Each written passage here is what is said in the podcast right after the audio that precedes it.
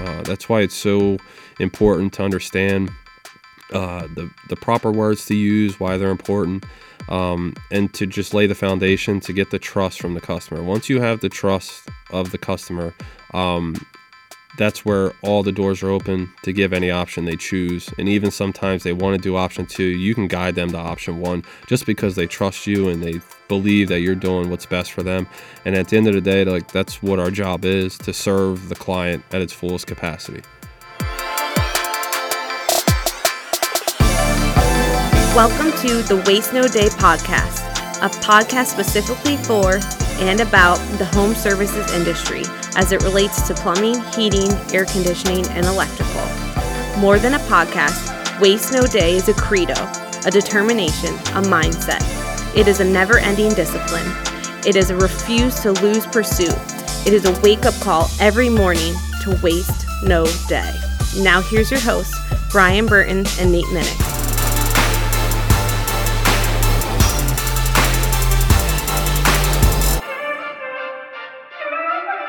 Hey, welcome to another episode of the Waste No Day podcast. I'm your host, Nate. I'm your co host, Brian. It's so good to be with you on a new Monday and new week. And we're really excited for our topic of discussion and our interview today. We're focusing on options, options, options. And we have a new guest with us today. His name is Jonathan Jordan. He is a service technician with One Hour Heating and Air Conditioning in Lancaster, Pennsylvania. And he's going to be giving some of his expertise today on our topic. Welcome, Jonathan. Glad to be here. JJ, what's up, JJ? Welcome, what's up, buddy. Brian? Yeah, it is kind of hard to change that name. We know you so well as JJ. Uh, but, yeah, let's uh, just not. All right. uh, the guest formerly known as Jonathan Jordan. How about that? Sounds good to me. hey, thanks for being with us today. Uh, we're excited to have you on. I know you're a big fan of the podcast, so we appreciate that. Uh, just wanted to start by uh, having you introduce yourself and telling us a little bit about what got you here, uh, what got you into the trades, and what you were doing before that. And let's go from there. All right. Yeah, that sounds good. Um, well, uh, as it's mentioned, um, Jonathan Jordan. Most people call me JJ. Uh, my line of work previously, I worked for a corporate company. Um, I did a transportation routing. Um, I did it for about seven years and uh, just kind of felt like I could offer more elsewhere. Um, I felt like I had uh, more potential to offer a company more value that uh, I felt like was in myself, but I didn't know what that was. Um, I got the opportunity to meet Nate, Aaron here at Wars. Um, they kind of showcased um, the ways to enhance yourself, give you the tools to be successful. Um, it was a tremendous environment, family oriented, and it's something that I absolutely wanted to be a part of the day I walked in here.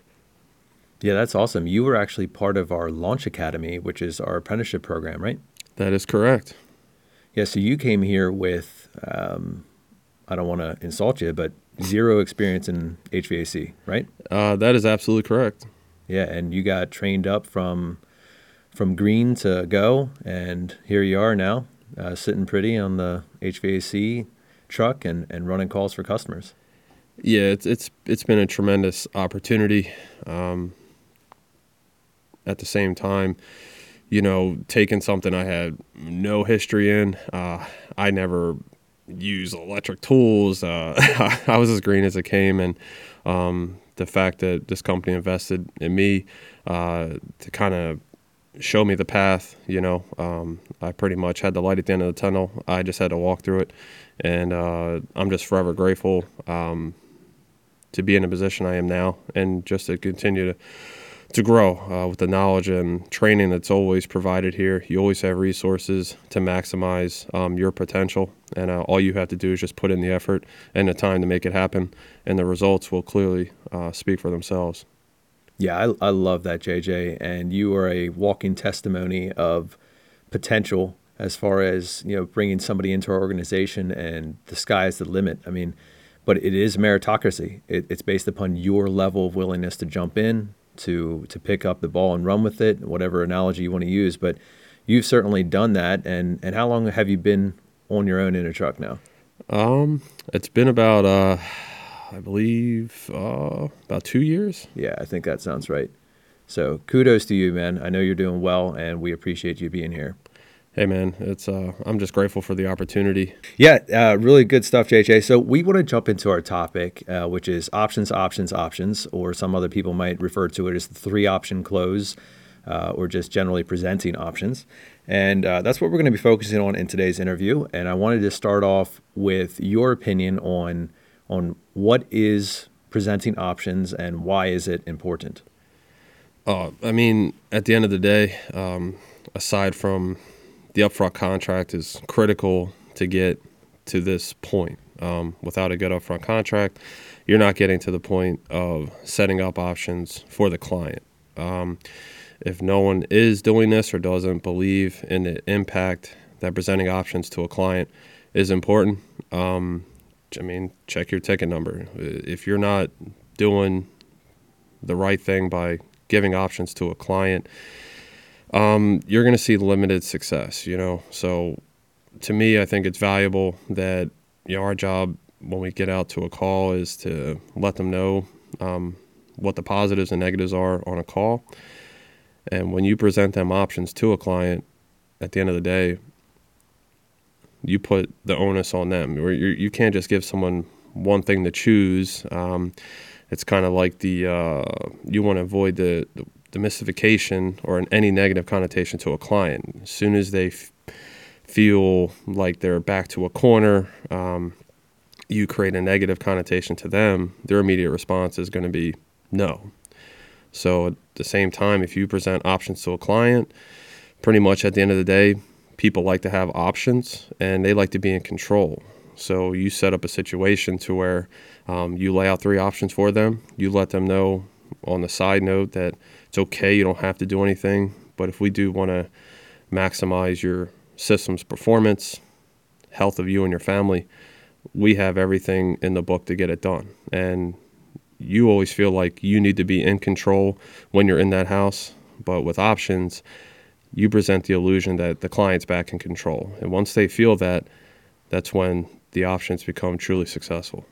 Yeah, I love the confidence of which you speak there. You're just so dedicated to this as as a, a, a, tactic or as your process, I should say, with the customer. And obviously, you're finding great success with it. If you could simplify it down to just really the, the base level, JJ, like what what are three options? I mean, is it good, better, best stuff, or are you doing some other type of um, you know packages, or you know, what what is the base level of what you mean when we say options? Of course, yeah. So I lay out consistently every call one, two, three. Uh, you could have A, B, C. Um, obviously, option one is the whole package. Um, if I give an example, if I'm in a house and there's dirt, there's significant growth in the system. Uh, if there are matters that are compromising the equipment, obviously we have a tremendous filtration package, um, including with HEPAs, micropower guards, UVs, ionizers. Um, I'll include that whole package with option one if they want to get the total total um, efficiency and performance of the equipment. So that's usually what I lean on option one.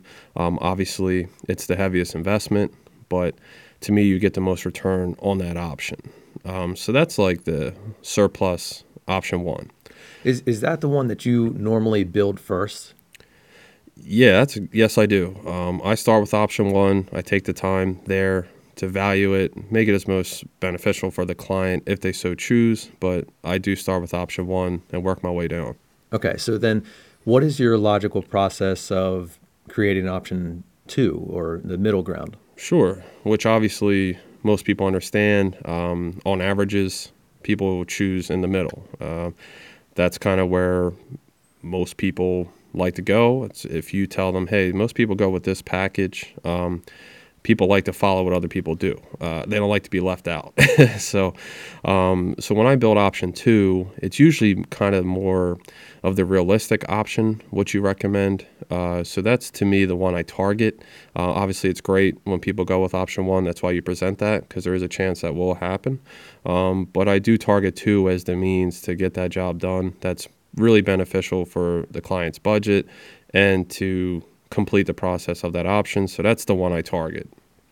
Okay, so option one is the grandiose, you know, the, the whole enchilada. It's got all the bells and whistles. It's it's going to take their system, their home to the next level. It's fantastic. Mm-hmm. Option two is going to be that nice middle ground where uh, you know they're getting uh, obviously what they need, but also maybe a little bit more. And then how do you come up with option three? Sure. So option three would be pretty much um, still a good opportunity uh, for the investment or revenue to take place. Um, I try to emphasize that every option is great. Um, just obviously, with each one we go up the ladder, the better the situation will be. Um, but option three, I kind of constructed to where I feel like it's the kind of like the bare um, necessity to get what I feel is best for them at the moment. Um, so they may have a situation there with the aside from the dust and growth and all that. Option three might just simply be you know our micro power guard and ionizer to start with sterilizing and collecting dust in that situation. So that's usually um, the most cost effective option, uh, but it's least still effective for them to take care of it because I do inform them that whatever option they pick, if it's not one, if it's three, you can start there and build your way up over time in future visits uh, where they can plan. And I try to get a feel for the client's budget, their means, and where they're at their point of their life where what is best for them at the end of the day. So that's kind of how I construct my options. Yeah, that, that makes a lot of sense for sure. Um, let me ask you this Is three the right number? Do you ever go higher or lower? Is there a thought pattern behind that? Yeah, it's it, it's always three. Um, I look at I do tell people there is a fourth option that they don't have to do anything. Um, it's not mandated. It's not forced. Um, at the end of the day, it's giving them the right option that fits their budget, fits what they find is the most valuable uh, for their family and their system, and we try to work together um, with that. And that's why I feel like if you give three options, everyone, like I said before, likes having the opportunity for options. So if you create that situation, you'll just have a lot more success with laying options for someone than just telling them this is what they need to do, plain and simple. Because most people back out of that because they don't understand or feel like they're backed into a corner.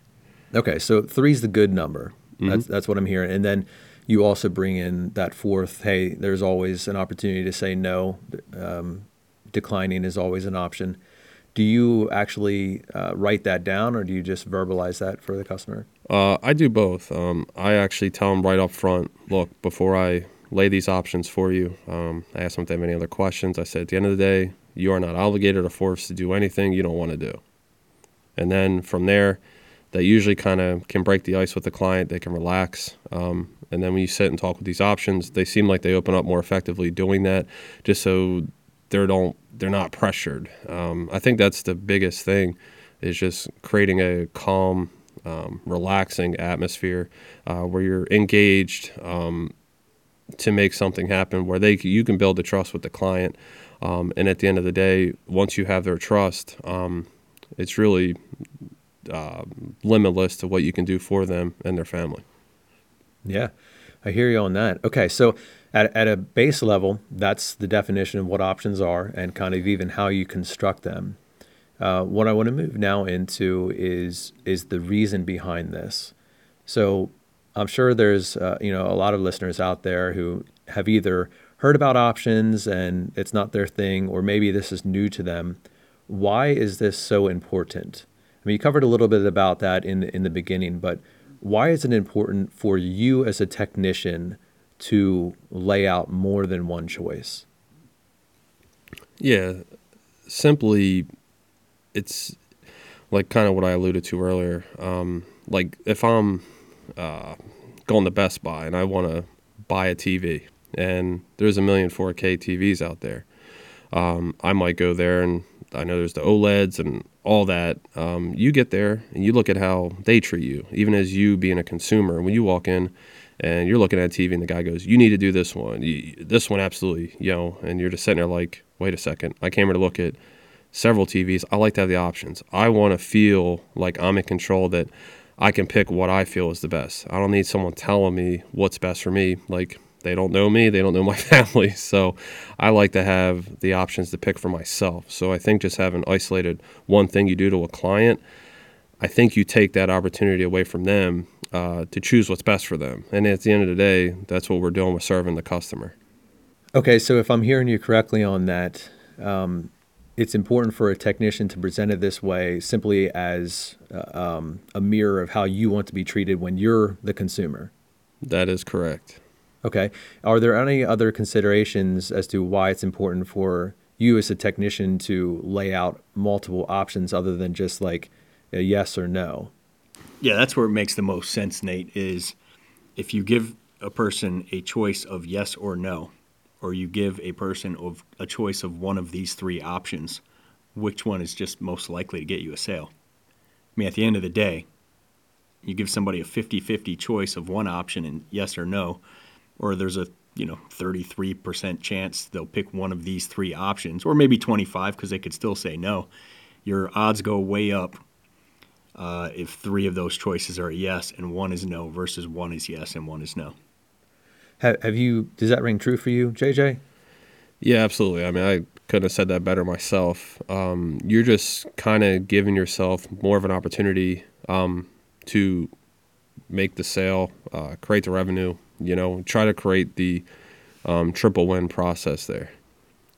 That triple win, what is that?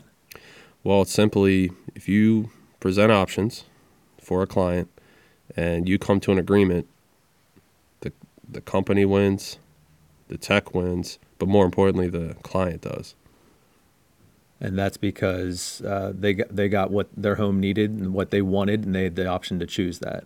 Absolutely. And obviously, you know, you get compensated, and so does the company for that choice. That is correct. Yeah, fantastic. Okay, JJ. So thanks for kind of introducing that for us. And what I want to focus on now is um, the presentation piece. So let's let's start at the construction phase. Uh, you gave us an idea of what laying out one, two, and three might look like, but how do you even come up with what to put in those? I mean, I know you said you you kind of throw it all in option one, and you're speaking um, a lot about indoor air quality, but does does constructing options work for things other than indoor air quality? Oh, of course. Uh, obviously, if you're seeing any parts of the system, whether it's a capacitor or a fan motor. Um, if a capacitor is failing or the fan motor is cr- producing a high amps, a lot of times they tie together there. Um, a lot of it can be constructed off avoiding future repairs with extended life packages. Um, they're all part of the options. Um, obviously, once you're in a home or on a call, uh, that's what usually dictates what option you are going to build. Um, obviously, I I do focus on indoor air quality. A lot of times, these options can kind of have a blend um, of both, uh, where we can do some uh, updates on the pieces of equipment um, and improve the health of them and their families. So it's kind of creating both atmospheres where we're going to maximize their system's performance and efficiency, and obviously protect their family um, uh, for positive indoor air quality. Okay, so not only does options work outside of indoor air quality, I think it also works outside of just even HVAC, right? I mean, presenting options is kind of a universal tactic uh, that can be used in any of the trades. Is that right? Oh, absolutely. It's it's really it's anything in life, anything you probably do with your job, um, especially with sales or, you know, it, it's an absolute mandate that you have to present options if you want to increase your ticket average, if you want to increase the money you make, um, if you want to create more revenue for the company that you're a part of, laying out options for people is the absolute way to make all that happen. Yeah, that makes a lot of sense. Okay, so you construct the options based upon what you're seeing there. Obviously, option one is going to have the the the whiz bang. Option three is your essential. Option two is your middle ground. Then let's let's talk about the presentation. Um, let's start at the very beginning of the call. Before you've ever seen the system, before you've ever opened up any uh, any tools or anything like that, and you're standing there with the customer and you're you're talking about, um, you know, probably introducing yourself and going over kind of what your call is going to look like. Are you talking about options even then, or or where does this come up in in the flow of the call? Uh, that's a great question, and at the end of the day, once like I'm in a home, um, my first and foremost uh, way to go about it is I have to build the relationship with the client. Um, at the end of the day, if it's finding a middle ground, asking how their family's doing, if they have pets, uh, interact with their animals. Um, if there's something on the wall that I can relate to, um, you kind of just break the ice with getting to know them, um, caring about them. Um, a simple conversation of just saying, you know, wow, you've been to Disney World, or, you know, they open up and kind of get the tension away that, you know, we're in their home to take care of their equipment. Obviously, they're open to that, but sometimes still they're just kind of they don't know you it's your first time there um, i just want to build a rapport with the client because i know if i establish that um, i know at the time of presenting um, it's going to be that much of an easier process to close the deal. So does it i mean do you verbally announce that you're going to have options?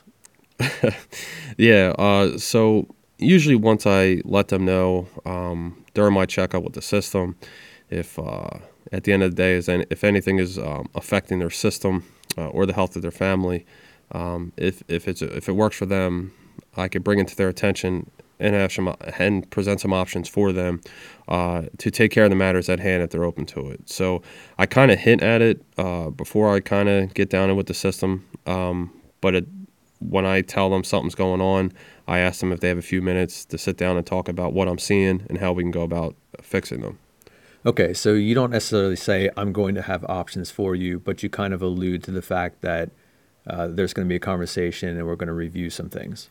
Yeah, because if you just right up the gate tell them, I'm going to have some options for you uh, before you even get started, you're going to put them in a situation where they feel like you're just there to just sell them something. Um, at the end of the day, no one likes to be sold anything, um, they like to buy. So, that's kind of how I look at the perspective that you you just have to create a guideline and uh, give them an opportunity to feel like that they're in total control in that situation. But at the end of the day, like you are. So you said something interesting there um, about the difference between buying and being sold. Can you explain that out for us a little bit? Absolutely. Um, obviously, you're in the house with people. Uh, once you dig in some information, um, it's all about getting to know the person uh, in details. Uh, the more information, if you just like listen to the client, um, that gives you everything you need uh, to get the job done more effectively. So if I bought a car, uh, I wanted to choose a car to buy. Um, but if the salesman's coming to me saying, "Well, you need the fully loaded package and you need this and that," um, he's not looking out for my best interest. Like he's trying to make more money in his pocket and give me stuff that I don't need. Um, so there's a fine line where I go there. The guy's listening to me what I need for the car. Um, I know he's looking out for my best interest. Where I know I feel like I'm buying this car, not being sold the car. Um, it's just a, a negative feeling where if someone feels like they sold you something. It feels like you were taken being taken advantage of, and uh, no one likes feeling like that. so um, that's just kind of to me the difference of being sold and you go out and purchasing something. It is funny that you can you can feel sold or like you bought, also just depending on how that was presented to you by that salesperson. Because if it is somebody who's just seemingly jamming it down your throat, just saying you need this, you need that. Oh, you don't want to be without that. Oh, get the extended warranty, or else you feel like, all right, back off. You're getting you're getting a car sale. Ease up on all the extras for the commission. Versus asking you, are you into more horsepower? Does that do anything for you? Well, it seems like the answer would be yes. The answer for me would be no. I don't care. It doesn't do anything for me. I don't I don't live where I can, you know, hit the gas pedal very often. So. Um, but I have buddies and neighbors who that's what they're into. What if somebody just asked? Um, and if it's a no, that's the end of that conversation. Or if they they brought up the extended warranty and said, you know, I'm, I'm I've never been much into extended warranty packages myself, but let me tell you what happened to you know Jim and Karen who bought a car from me two years ago, and this happened to them, and this is the reason that now, despite not usually being someone who purchases extended warranties, I feel like when you're buying an automobile, it's a it's a no-brainer. That's that's just being informed and getting options versus being sold something and it really does boil all down to the presentation because the way I heard you put that about being sold, I just heard an, an amateur salesperson or a greedy salesperson who's only thinking about his needs and not yours. And I thought you know, I've been sold extended warranty packages on things and I don't usually buy them, but it's because it was put to me in such a way that it made sense for me, not for the salesperson. Yeah, absolutely. And, and really just to piggyback off that, it, at the end of the day, when someone asks you uh, or lets you know what they feel um, is best, uh, like for me, um, I think it's like paramount uh, with indoor air quality. If there's anything that you offer a client, um, I think it's like critical that you own it as well. Um, and seeing the benefits, like when I you say own, sorry to interrupt. When you say own, do you mean like you actually own it in your home, or do you mean you own it from like a I understand it? Uh, both. Uh, okay. So yeah, and uh, sorry to clarify, but it, it's it's it's important. It's critical. Like if you have the micro power guard or the UV system uh, or the HEPA system, you have surge protectors. You if you make the investments to see the benefits, what it does for you and your family, um, you live it each and every day that it's in your home. So you know the benefits it creates. So the client can understand that empathy with, hey, uh, it's in my house. I trust it. Um, this is why I feel like it'd be in your best interest um, to look at this for you and your family, um, if that makes sense to them. Uh, if you don't have any of those things, it's really hard to speak the truth on what they really benefit the customer other than reading off the back of the box. Um, I think they build more trust knowing that you have it than they know, well, if he's done it, um, I should do it as well. Uh, it just gives you more knowledge and facts um, of the products. And I think the more knowledgeable you are about the products, that it's not just reading off the specifications page where you can really dig into the benefits of where, you know, it's triggering less allergens and keeping your system running at its peak level. And you speak from experience, people um, gravitate towards that. So I think that's another critical element. Um, if you're offering anything um, for people, uh, you have to let them know that, you know, at the end of the day, we're not selling you anything. All we are, if you have a problem, we are just creating solutions to eliminate the problem at the moment. So, um, you know, fixing, uh, you know, the the problem at the time, you know, creating that solution at the time, and preventing any future issues moving forward. Okay, so I, I, like that idea of owning it, not only in your confidence level and understanding it, but also owning it from a a physical standpoint, where it's actually in your house. Uh, what if it's what if it's not a product? What if it's like repair options? you know, and it's kind of hard to own a repair option because you, you may or may not have had that situation happen in your home. But if you go out to a call and uh, something's broken, and you can say, "Hey, we can make this basic fix, uh, which will which will get you up and running. We could make this basic plus fix here, which will get you up and running, and then some. Or we could make this super fix here, which will not only get you up and running, but also um, improve the the efficiency of your system or something like that. You know, when it's harder to when it's when it's not a product specifically and it's more of a service or a fix, how do you factor that into presenting those options? Of course, uh, really at the end of the day, um, you let them know the more options you can create. If you fix the problem, we, we could fix it right and then and there. Uh, we could fix it now, uh, but there's no stopping what's existing or cause the issue at hand from this happening again in the future. So I feel like if you can let the client know, um, educate them on the benefits of fixing now but preventing later, uh, it gives them less of a headache. Uh, it gives them more peace of mind. It creates more of a reliability for the system. Uh, so to me, that's like paramount, letting them know that we could fix, but let's prevent any issues like this going forward. So you're not stuck in the cold uh, for a night, and uh, or if it's in the summer where it's hot, you know, who who like uh, for of course this is going to happen uh, when you're having people over for Fourth of July, and you have you know the last visit we talked about the capacitor failing, but you wanted to let it go. We all know when you have your family coming in and you want to have your barbecue on 4th of July, that's going to be the time that system fails due to that f- low capacitor. Um, and that's why we try to let you know that, yeah, we can just fix it, but why don't we f- update the other parts here to allow it to run more effectively so this doesn't happen again? Yeah, I like that a lot. Okay, so jumping back into where we were there. So at the beginning of the call, you kind of bring up the fact that you're going to have some not you don't say I'm going to have options for you, uh, but you say like, hey, is there a time that we can sit down and go over the health of your system? You might say. All right, so then then you're doing your thing, whether you're doing a maintenance or you're doing a demand call investigation or something like that.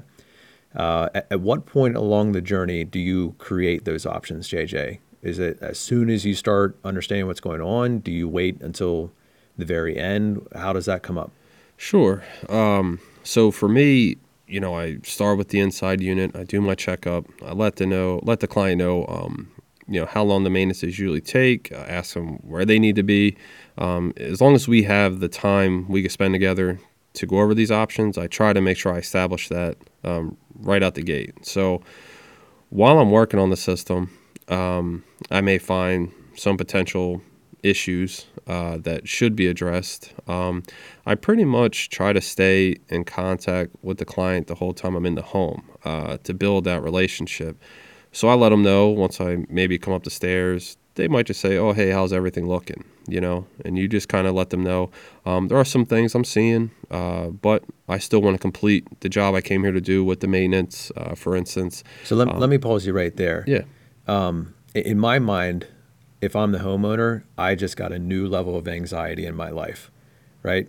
Um, asking that question, like, hey, you know, is everything looking good? And you're like, mm, well, I'm seeing a couple things. That's uh, that's concerning to me. So how do you prevent the client from all of a sudden becoming in this panic mode like oh man what's he finding down there sure well i think a lot of that goes to while the whole time you're there you stay connected with the client uh, taking some early time possibly you know when you lead them to a thermostat getting to know them where you make them feel like relaxed. Uh, when you already establish the part that if anything is going on with the system or the affecting their health uh, and they give you that permission um, at the end of the day when you let them know some of that's already going on they're aware of that. Um, i think you establish that guideline there to where if you create that situation you just told me, Nate, where you're getting a lot of anxiety, you'd only have that anxiety as if we didn't establish an agreement that I had your permission to let you know anything was going on with the system or affecting them. Uh, if you don't do that and you come up and say that, oh yeah, I'd be the same way. I, I'd be like, oh man, like uh, what the heck's going on here? I probably won't let him go out to finish what he's doing. But when you solidify what you're there for, you cover all the grounds to cover yourself, um, and get their permission at the end of the day to bring anything to their attention, uh, to me, that's when um, it makes all those other options uh, more simplistic or let them know what I'm seeing, uh, that I'd like to bring to your attention here, but I do want to complete what I came out here to do. And we could take that time at the end to go over what I found and if there and what we can do about it to fix it. Yeah, I really like that uh, kind of making sure that you say I'm not finished yet. You know, I, I, st- I still want to complete my uh, my process. You know, I want to finish the job uh, that I'm looking at here before we do anything in depth. Uh, but in the illustration that you gave there, you were kind of saying you stay in touch with the client, and then you said, well, sometimes the client will ask me like, "Hey, how's things looking?" If the client doesn't ask you that, do you preemptively step in and say, "Hey, I just want to let you know uh, while I was down there. I'm still in the middle of everything, but while I was down there, I am finding some things. Like, do you proactively uh, bring that up, or or if the customer or the client isn't engaged that way, do you wait until the end? Yeah, that's a great question. Um, I think for the most part, I try to stay true to what I do on every call, but not every call is the same either. So sometimes you do have to adapt or be like a chameleon uh, to adapt to your surroundings. Typically, if I start inside and I do come up, um, I may bring, you know, the filter that's really dirty, uh, or if this is the condensate pump that I'm going to go out and clean and it's all gunked up. Um, a lot of times that will pique the interest of the client to say, well, what's going on there? It's pretty hard to like see if things are dirty or uh, not not good for the eyes that they won't just they'll just go, oh, okay, great. You know, they want to know. You're curious, like you're there to keep the system clean. You want to run it right. So if I bring up something that's compromised, it springs the question, oh, that's dirty. It, creates paths or avenues for you um, to engage with the client. Uh, what's kind of going on now that we're seeing? We both see it. It's not something I'm just telling you. Uh, you take my word for it. I, I provide evidence, let them know like, oh yeah, we're both seeing the same thing here. Um, I'll get into a little bit what's going on there, and then that's where if they have any questions, I can answer them right then and there. But I do tell them that uh, I'm there to complete the maintenance. I want to make sure everything outside works well, also. Um, and once I have all my findings, uh, I go over them with a checklist what's good and uh, what could potentially go bad, or if something is compromised, that you know we can handle it. So that's a part of my process. Okay, so you do some show and tell work, uh, even in the middle of the call. Absolutely. Love it. Okay, so um, we're we're wrapping up with uh, the maintenance or the investigation of what's going wrong with the system, whatever type of call that you're on, and it's now time to sit down with a client. So, talk to us about what that process looks like and how and when your options come into the conversation. Sure. I mean, this is where it's showtime. You know, this is Oh, probably showtime. the most excited I get when I get to that point um, where you get kind of like that rush that you have the opportunity to close the deal. And for me, when I'm completed with the maintenance, I come back in and they usually just ask, "Oh, um, you know, are you done or whatever?" And I said, "Well, um, I have completed the maintenance here. Uh, I know earlier uh, we established that um, 5, 10, 15 minutes we could uh, share the table here and go over some options. If they're still open to that, obviously, they already gave you that permission, they will. Uh, so at that point, um, I let them know if we may sit at the table, wherever they're most comfortable. Um, I just like to sit down and just give them uh, a full breakdown of what I found, uh, and just so I want to make them fully aware of what's going on with their system. All right, let me pause you there. When you bring up the options, whenever that's going to happen, are you bringing them up digitally? Are they written down? Are you doing verbals? You know, what what exactly is the visual of these things? Yeah, so uh, I know uh, I never been a proponent of uh, like handwriting it down. Um, a because uh, I have sloppy handwriting and I want to make it legible as possible. so I uh, I go the digital route and with some verbal as well. So I try to connect my words to what I wrote, obviously, um, but I know people like to read and see. So um, I get pretty detailed uh, with what I'm presenting and what all they do. Um, so they can read all that and gather um, what I'm talking to them about, um, what I brought to their attention um, with the show and tell process, where if they see a dirty filter or a dirty pump, it, it's already in their mind that, well, uh, I know that's kind of going on here. I'm sure he'll let me know how I can fix that problem. Um, so that's what I do. I, I sit at the counter with them, I spin the, my iPad around, and I show them all the options. Um, I go over option one in its full detail. Um, I try to get a read for them. I let them know, and then I give them. I just pretty much at that point, I do a little bit of talking, uh, but the rest is just listening and waiting to see how they react to option one. You know, if they're like, "Oh, well, that's you know way out of my budget," there, okay, great, and I laugh it off and say, "Yeah, I mean, uh, that would be great. Uh, I don't even think I could afford that option." But this is more what I'm looking at here. So I can get a, I can get a gauge of what the client really wants to do or needs to do. Um, but I want to make sure I exhaust all my options because in situations you might think like option one is not going to work for somebody, uh, but but then they're like, no, yeah, I want to do that. That's what I feel like best for me. So that's why I think it's important to lay out all the options to the client, even if it doesn't seem realistic. You just never know. Yeah, and I, I think from a consumer's perspective, that's why options are so important. Uh, you mentioned earlier about the difference between buying and being sold, and that's it right there, right? being being sold something is saying, "Hey, yeah, option two, that's what you got to do. Um, no choices." Uh, but be, buying is when you, as the technician, remove yourself from the equation, right? And you you don't stand in the way of the customer choosing. Yeah, that's that's absolutely correct. And for me, I, I, I, if they choose option two, you know, I let them know this is a great package to start with. Obviously, if there's a point down the road that you do want to make this better, um, that's what option one can bring you. Uh, we can start in phases. You know, we start with option two right now. Um, this will work great, but in another year or two, you find the benefits. You want to even make your situation even better, healthier. Um, you let them know that is obviously an avenue. Might not be at this time, but it's something potentially we could work towards um, in the future to get that done. Just sometimes, you know, uh, seven thousand dollar investment's not in everyone's budget, but maybe the $3,000 one is, and that's okay. I mean, still, you create the win win win with any option you pick. You're creating revenue, you're creating money for yourself, and you're making the client happy. And at the end of the day, that's what truly matters for return business and setting up another technician where at that time, uh, I know I'm going on a tangent here, but let's say you present options for that client and they understand it. It might just not be at that the right time for them to get it done. But if you put in the time to present that to that client and give them that experience, whether you get to go back in six months or another tech does, you are still keeping that door open for a revenue proposition, um, to making the customer happy, and uh, creating revenue um, for the business and, and, yourself. So I think at the end of the day, you need to establish that ground. Um, so where eventually you still create that revenue opportunity. It might not be today, but it will be tomorrow or six months down the road. Yeah, I'm glad you brought that up because I actually wanted to ask you about that. In the construction process of your options, how much do you look back through the history of what has been offered or discussed to the client in the past? and how does that affect what you're going to discuss today?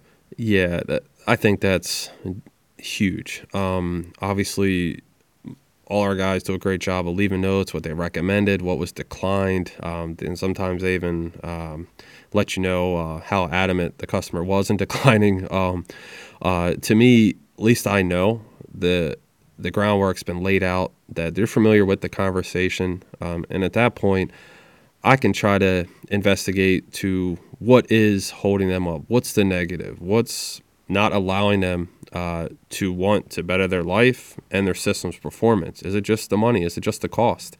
Uh, was it how were they pressured? Uh, you know, that's the time where I just get some information uh, from them uh, to find out what was the cause of not pulling the trigger.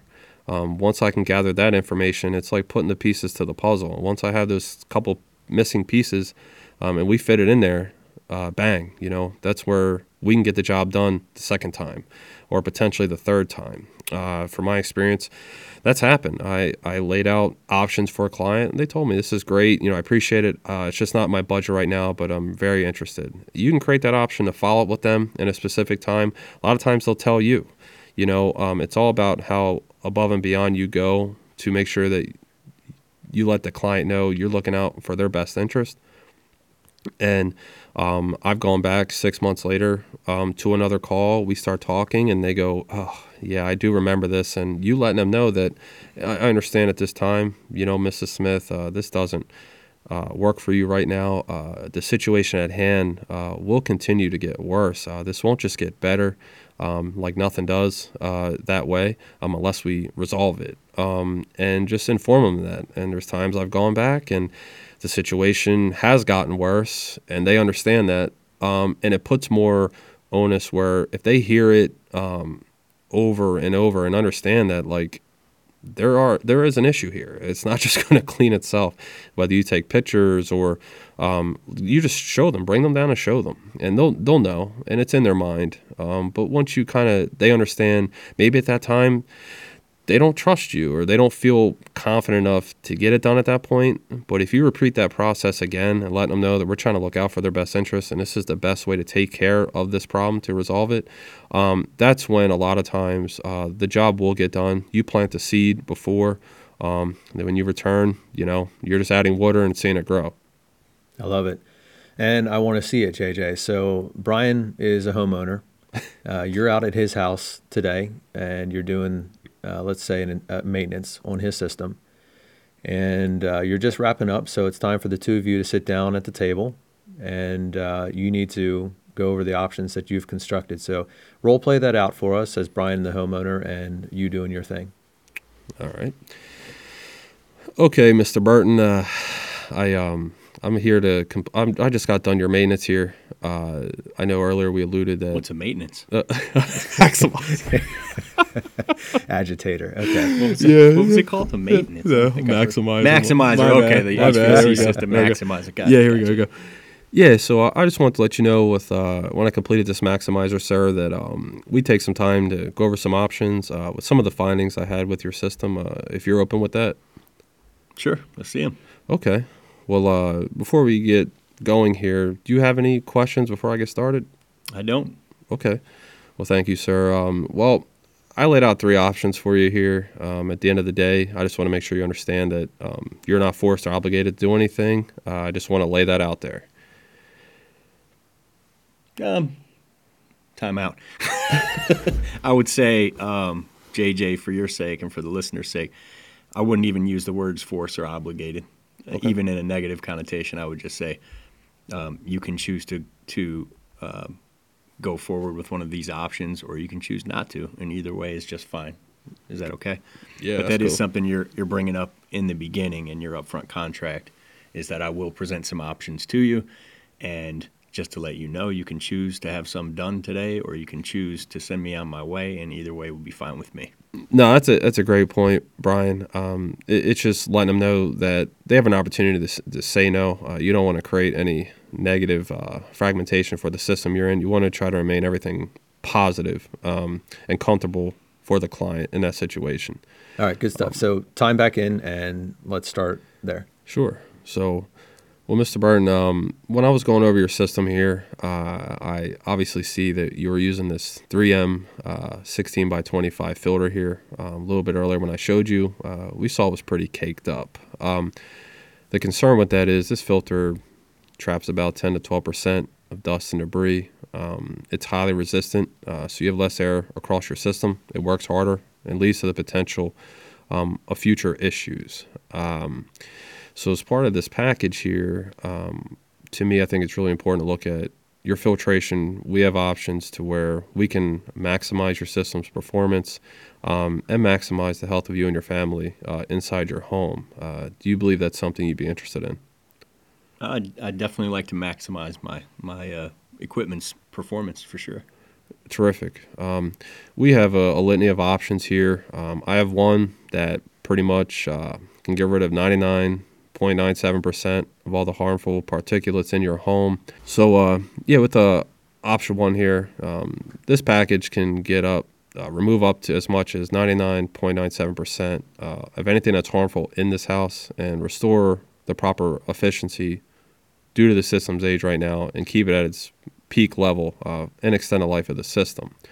Um, that's what option one creates. Uh, do you have any questions about that, sir? No, keep going.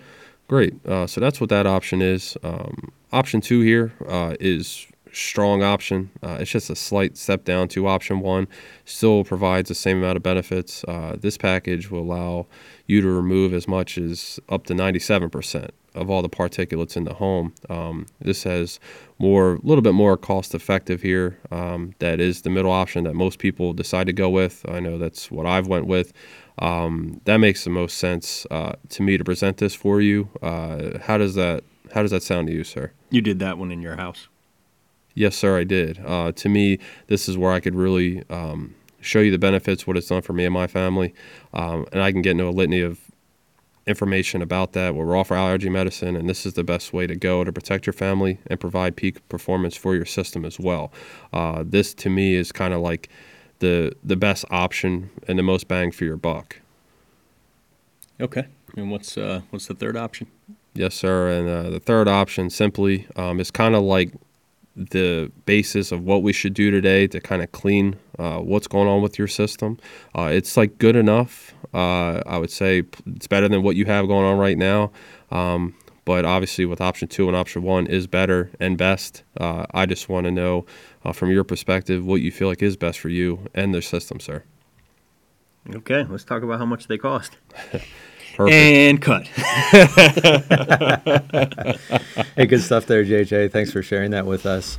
Um, so I'm, I'm intrigued. You know, is is that what you would kind of expect? Obviously, role playing is a lot harder than doing it in, in real life. Is that oh, so much harder. is that typically what you're saying and, and how it's said in the home?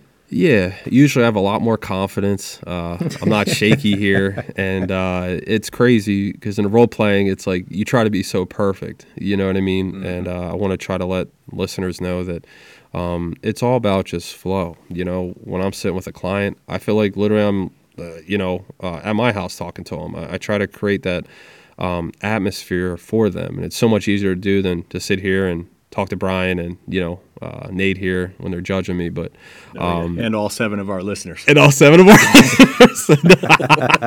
um, but no, I, I just try to make sure that I'm doing my best to, um, you know, educate people as, as best as I can. You know, I'm not a perfect product. You know, there's still things I learn and take from every call that uh, I still make mistakes. There's some I probably use the wrong word. Uh, words are so important, and sometimes you can say something that triggers a negative response to someone, uh, and they shut down. And that's all it takes. It takes one word uh, that you can just ruin um, the the call for you and completing that sale. Uh, that's why it's so important to understand uh, the the proper words to use, why they're important, um, and to just lay the foundation to get the trust from the customer. Once you have the trust of the customer, um, that's where all the doors are open to give any option they choose. And even sometimes they want to do option two, you can guide them to option one just because they trust you and they believe that you're doing what's best for them. And at the end of the day, like that's what our job is to serve the client at its fullest capacity. Yeah, I love your humility there, JJ, and I appreciate that. And that's just a shout out to our listeners out there that, hey guys, the podcast here is called Waste No Day. That doesn't mean that each day is expected to be perfect. It means that you're going to try to waste no day. And that means that errors and mistakes uh, and failures are going to be built in. They're, they're built into the cake, you might say. And it's just part of the deal. And so, even as JJ is expressing there, that sometimes things go sideways on him or he uses uh, the wrong word or, or something doesn't go as planned, you know, it's a learning experience. And, and what he is doing and what he's demonstrating is that he gets up, he goes to the next call, and he does it again, and he does it a little bit better than he does the last time. And so it's that type of mentality that I think JJ has has driven your success there, where you just don't stop.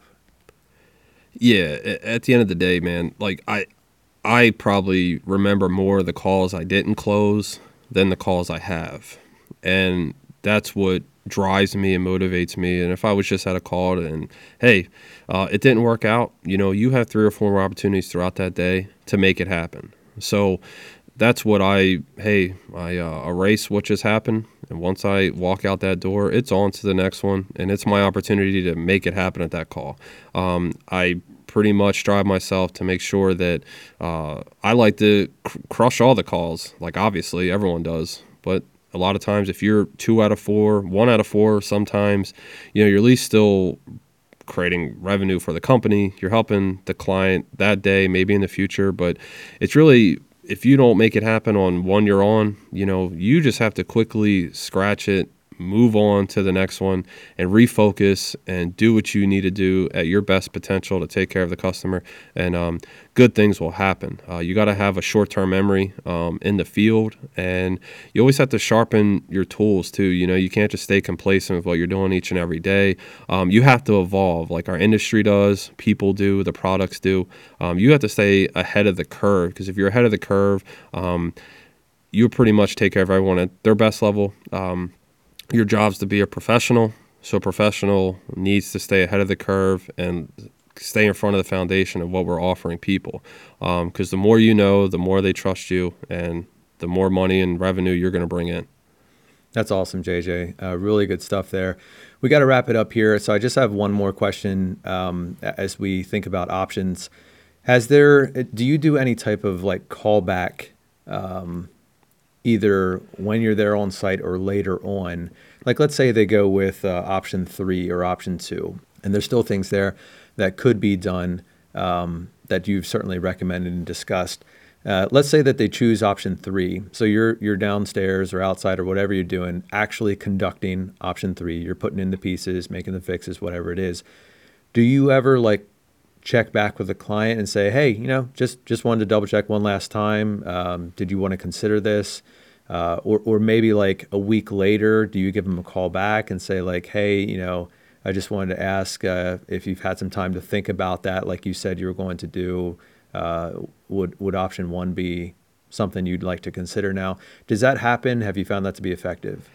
Yeah, that's a, a great question. Um, I was actually thinking about that wondering that I wouldn't get that piece in on this podcast. Um, I don't know if I agree with uh, like call them like a week later, you know, especially if they just invested, let's say sixteen hundred dollars. You call them a week later, like, hey, by the way, uh, uh, what about option one or two? Uh, you know, you're ready to spend another three grand. Um, I feel like that's when you look like a salesman, and I, gotcha. try to avoid that as much as possible. So that could be in pretty pretty poor taste. Yeah. so I, uh, you know, to me, yes, there, there's times that they pick option three when I'm in the home. There's no shame to double dip. Uh, I might walk back up and just say, hey, by the way, um, I know we went with option three. Uh, what's the other options I did present? Um, what's what is the potential um, for you not to want to move forward with this? You know, along those lines, uh, was it was it the cost? Uh, do you just not feel like it's beneficial? Did I do did I not do a good enough job explaining the benefits of these other options? And it's actually kind of funny that within those situations, um, if you kind of sit back and talk to them, if they've already committed um, an X amount of dollar to you, uh, there is an opportunity that they will be open to investing more with the better option. And I have done that, and it has worked. Um, it doesn't work for everybody. I think you have to kind of read the room and the situation you're in to feel like doing that. But at the end of the day, like the worst I could say is no. Uh, but you want to make sure you solidify the sale that you made. You don't want to ruin it all uh, by overstepping your boundaries. But um, if you create that foundation with the customer, I feel like you can kind of go back to them and talk to them about anything without them feeling threatened that you're trying to sell more or upping them and, and making them feel uncomfortable.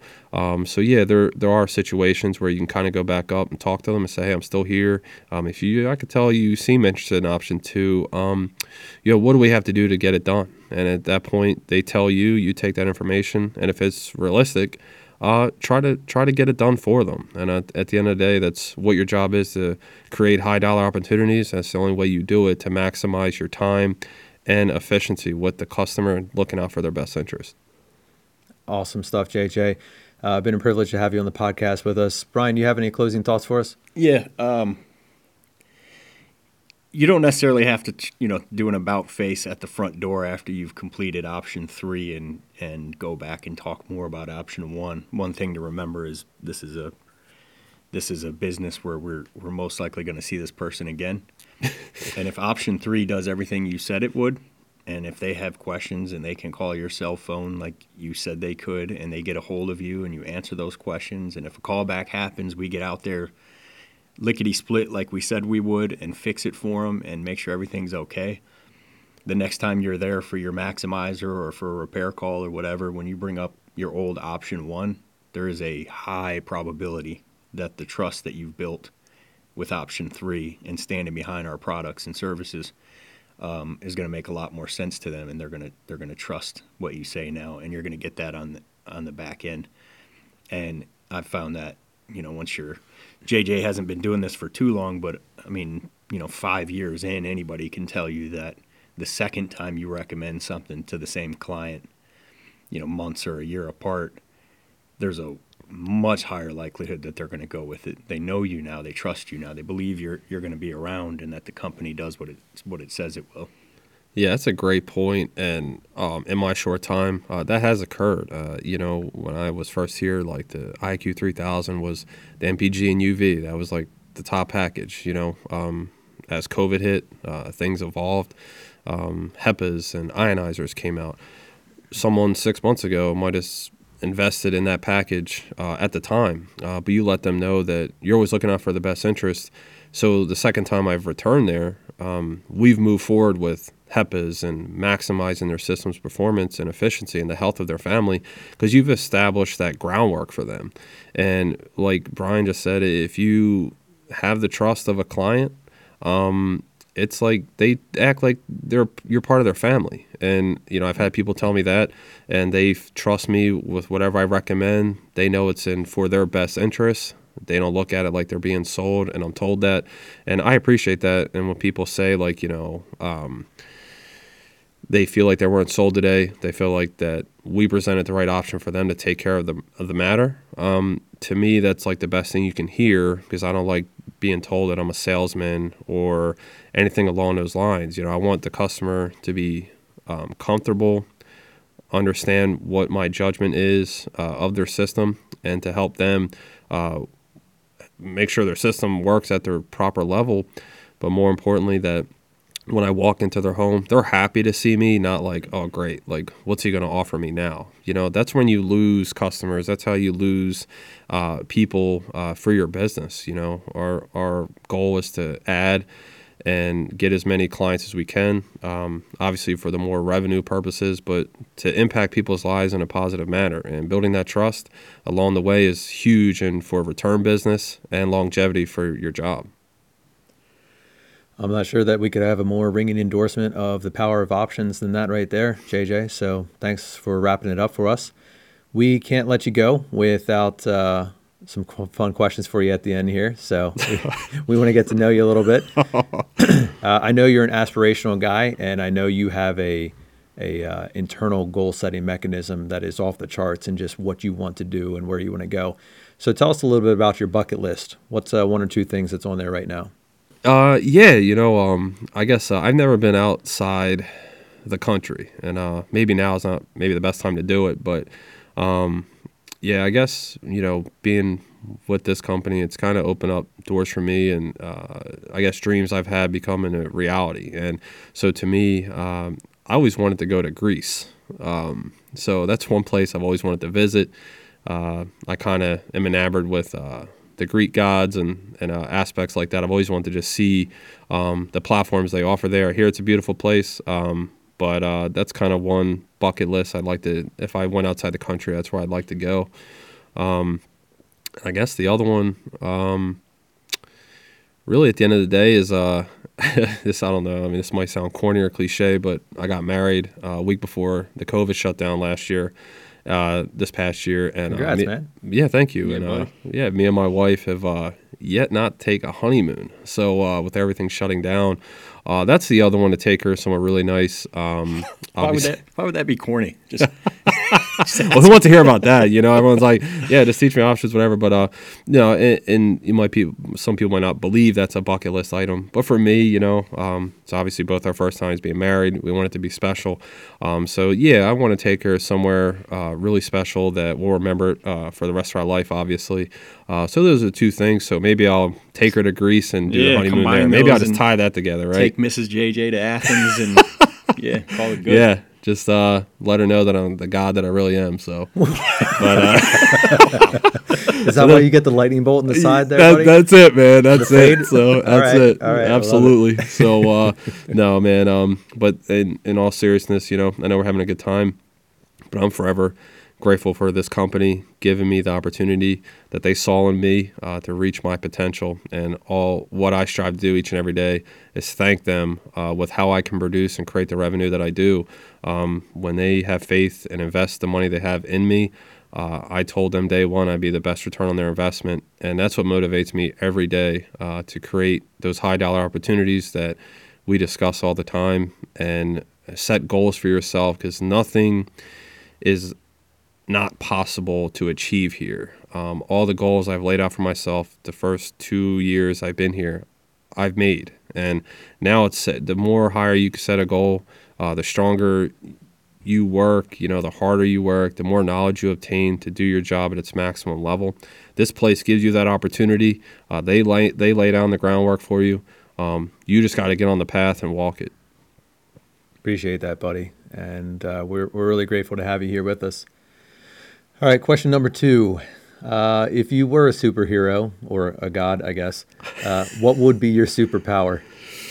Uh, you know, it's uh, it's interesting. Uh, when I was growing up, um, my favorite superhero was the Incredible Hulk, and uh, I always found it fascinating that, like, you know, the anger, the more angry you got, you know, the bigger and stronger you were. Like the guy could jump like from Pennsylvania to Florida. You know, I I just always found that ability uh, to be incredible.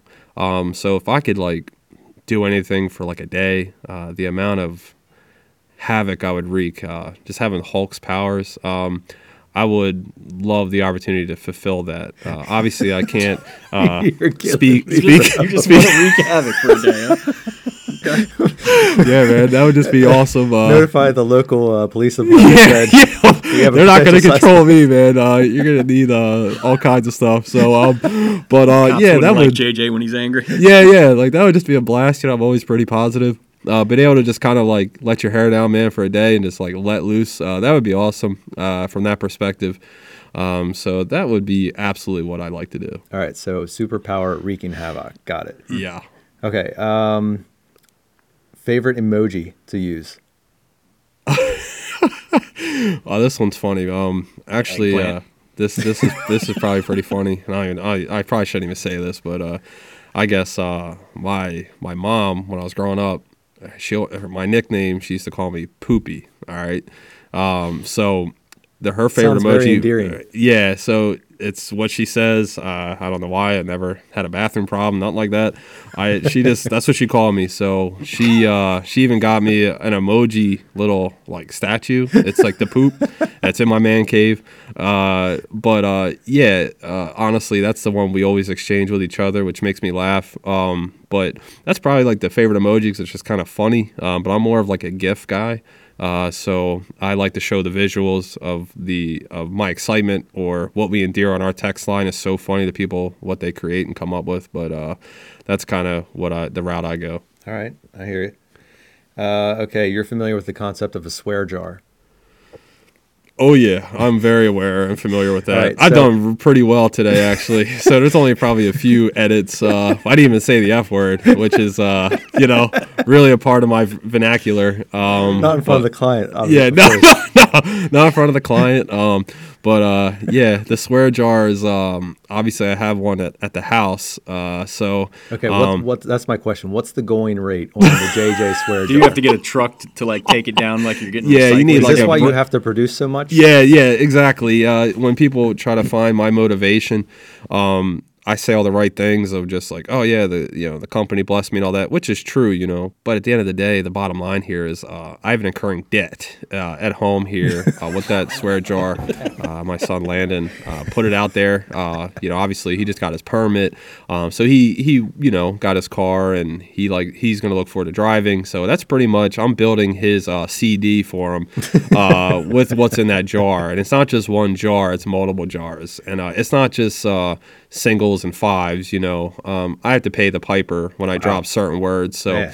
um, obviously, uh, that's why I'm producing at the level I am, just to kind of keep up for the debts I have incurred. So if everyone wants to know the truth, uh, Okay. that's it right there. All right, good good to know. Um, man, just think of the the savings you would you would incur if you uh, changed the vocab a little bit. Oh, absolutely, man. Um, it, I probably uh, would have enough to talk to Matt and Scott about opening up another one hour in another state uh, with the money I could save from those jars, man. Um, right. But uh, that's at the end of the day. Uh, they hold me accountable. Obviously, I'm failing at it, but uh, at least it's the principle of trying to make me better each and every day. But uh, I haven't found that yet. Okay, I got you. All right, last one for you here. Um, what is the slogan that best describes you or your values? Yeah, at the end of the day, man, uh, I look at a, a slogan like uh, if you sell, you do really well. Um, I feel like you kind of have to be a dog out there, and uh, a dog has to eat. And uh, and I look at it like I'm always hungry. Hungry dogs run faster. That's it, man. There you go. That's it. Love it. All right, man. Appreciate you being on here today. That's it for this podcast. We hope that uh, this discussion on options and how JJ rolls them out plays into your daily life. Uh, whether you're an HVAC tech, a plumber, or an electrician, options are for you, and they have great benefits not only to you but also to your clients that you're serving on a daily basis. So make sure you check this out. And also, if you didn't listen to part one, the intro of this, uh, Brian and I break down uh, more about options and how they can be applied for you. Uh, but if you like what you're hearing and you want to learn more about that, we're hiring. We're always looking for more people to join our team to become the next JJ uh, and to really put the pedal to the metal and make the most of themselves. So don't spend your days, uh, you know, wishing for more. There is something else out there. You can get to the next level. You can become a better version of yourself. And that's what we want to encourage you to do to wake up every single morning and choose to waste no day.